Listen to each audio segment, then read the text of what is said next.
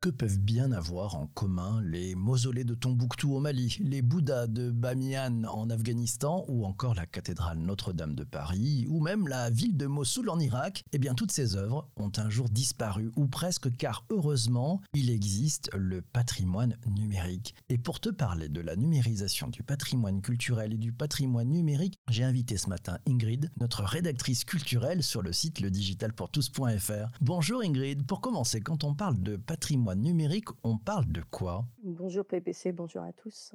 D'après Wikipédia, le patrimoine numérique, ça désigne toutes les images, les documents, les peintures ou contributions artistiques ou architecturales. De manière générale, tout objet pouvant être numérisé. Et toujours d'après Wikipédia, il y a aussi une seconde définition, c'est celle de l'UNESCO, qui définit le patrimoine numérique de la manière suivante.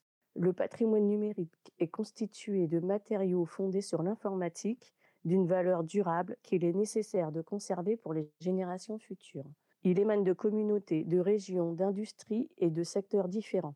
Tous les matériaux numériques ne sont pas de valeur durable, mais ceux qui le sont exigent des méthodes actives de préservation si l'on veut que la continuité du patrimoine numérique soit assurée. Ça, c'est fort, la définition est précise. Est-ce que tu as une chose à noter en particulier?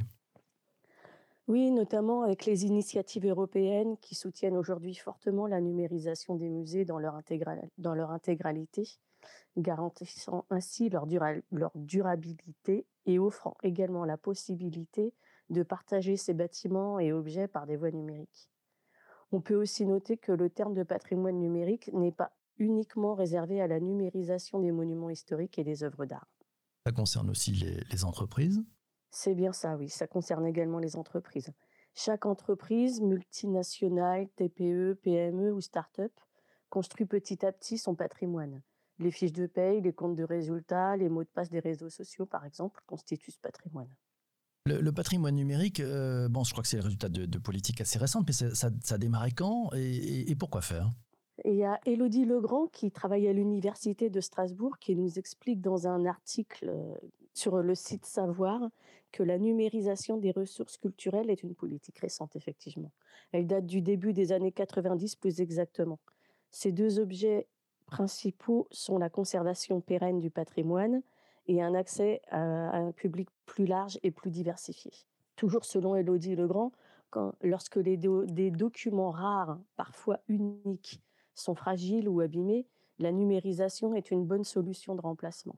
Cela permet de garantir leur accès et leur utilisation. La numérisation permet aussi de mettre en avant des trésors qui peuvent être accessibles en quelques clics. La multiplication des points d'entrée facilite d'ailleurs les recherches. Par exemple, les fichiers mis en ligne sur la bibliothèque du SCD, c'est le service commun de la documentation, sont également accessibles sur Gallica, qui elle est la bibliothèque numérique de la BnF.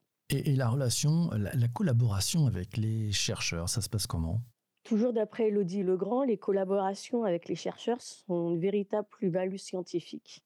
Pour le SCD, par exemple, en ce moment engagé sur un projet de numérisation et de photographie d'archéologie et de pièces de monnaie antique.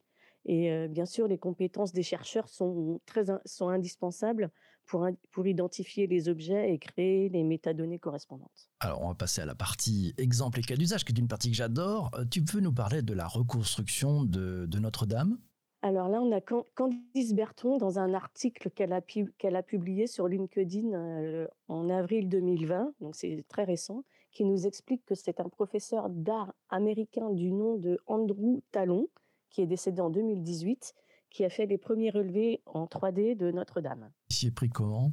En passionné de l'édifice qu'il était, Andrew Tallon a procédé par lasergrammétrie, c'est-à-dire qu'il a procédé à un relevé par scanner laser 3D. Cela permet d'obtenir, sans toucher d'objet, de grandes scènes en 3 dimensions. C'est dans les années 2010, pour le projet Mapping Göttingen, qu'il a scanné les moindres recoins de la cathédrale. Son but était de comprendre le secret de construction de l'édifice et il voulait également connaître les modifications qui lui avaient été apportées au cours du temps. Andrew Tallon a réussi à récupérer 1 milliard de points avec une précision extrême de 5 mm. Alors, on voit bien que tous ces travaux qu'a fait Andrew Tallon étaient vraiment très importants. Par la suite, ça s'est passé comment? Tu nous en dis un peu plus? Candice Berton nous explique également que 3 jours après l'incendie de Notre-Dame, il y a une équipe d'art graphique et patrimoine, donc AGP, qui est entrée dans la cathédrale pour repérer ce qui avait résisté aux flammes. Le travail immense a dû se faire très rapidement, car le bâtiment menaçait de s'effondrer par endroits. Or, comme le dit Gaël Hamon, qui est le fondateur de la société AGP, on ne peut mesurer que ce que l'on voit. Il explique aussi que c'est grâce à des drones qu'ils ont réussi à terminer le travail afin d'avoir une vue de dessus. Tout ce travail a permis la construction de maquettes numériques. Mais les informations pour la reconstruction sont également venues de là où on ne l'attendait pas forcément. C'est grâce à des photos et après 5000 heures de travail que la société Ubisoft, l'éditeur de jeux vidéo, avait déjà recréé la cathédrale. Alors Ubisoft, on le connaît, c'est un grand éditeur de jeux vidéo. Il a recréé la cathédrale, mais pourquoi ils avaient besoin de recréer la cathédrale Ubisoft?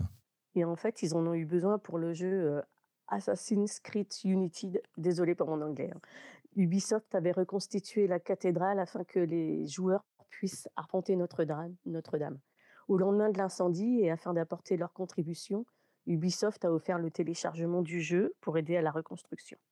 On passe maintenant à un peu d'ouverture, pour aller plus loin, pour s'ouvrir un peu le cerveau, un peu matière à réflexion, pour aller plus loin, Ingrid. Pour aller plus loin, en 2016, et pour la première fois, la Cour pénale de la Haye a reconnu comme crime de guerre la destruction des mausolées de Tombouctou. Grâce à la numérisation du site, il a pu être reconstruit et ça s'est terminé en 2015. En 2018, l'IMA, c'est l'Institut du monde arabe, créait une exposition nommée Cité millénaire, complètement virtuelle, dans laquelle tu pouvais te promener dans les sites disparus de la ville d'Alep, par exemple. Et là, la numérisation, elle avait été faite aussitôt après la bataille, avant même que le nettoyage ne soit fait. Alors, j'ai eu la chance de voir cette exposition magnifique, mais il y a, paraît-il, un débat aussi. Oui, il y a un débat sur la reconstruction de ces œuvres disparues. Est-ce qu'il faut les reconstruire? Si oui, est-ce qu'on peut le faire comme à l'origine? Bien que pour certaines, on ne soit pas très, très sûr de comment c'était à l'origine. Ou bien, est-ce qu'il faut les reconstruire comme avant leur destruction? Ou alors, est-ce qu'il faut les restaurer? Parce que cette destruction, bien sûr, elle fait elle aussi partie de l'histoire du monument. Alors, et toi qui écoutes ce podcast, matière à penser pour toi. Tu en penses quoi? Reconstruction ou restauration? Ah, reconstruction ou restauration? Réfléchis-y. Mille merci Ingrid pour ce sujet passionnant. Merci PPC, merci à tous. Merci à toi. Cet épisode du podcast est maintenant terminé. Je te rappelle que tu peux t'abonner sur ta plateforme de balado-diffusion, Apple Podcasts, Spotify, Deezer et bien d'autres. Et puis, voilà, comme tu n'es pas là le matin, comme tu étais en train d'écouter en balado, eh ben, tu vas rater une petite partie qui est celle du live. Voilà, celle où mon invité va rester et on va continuer la conversation avec celles et ceux qui se sont levés des potrons minés sur YouTube, Twitter, Twitch et aussi sur Twitter Spaces. À très vite. Merci à toi.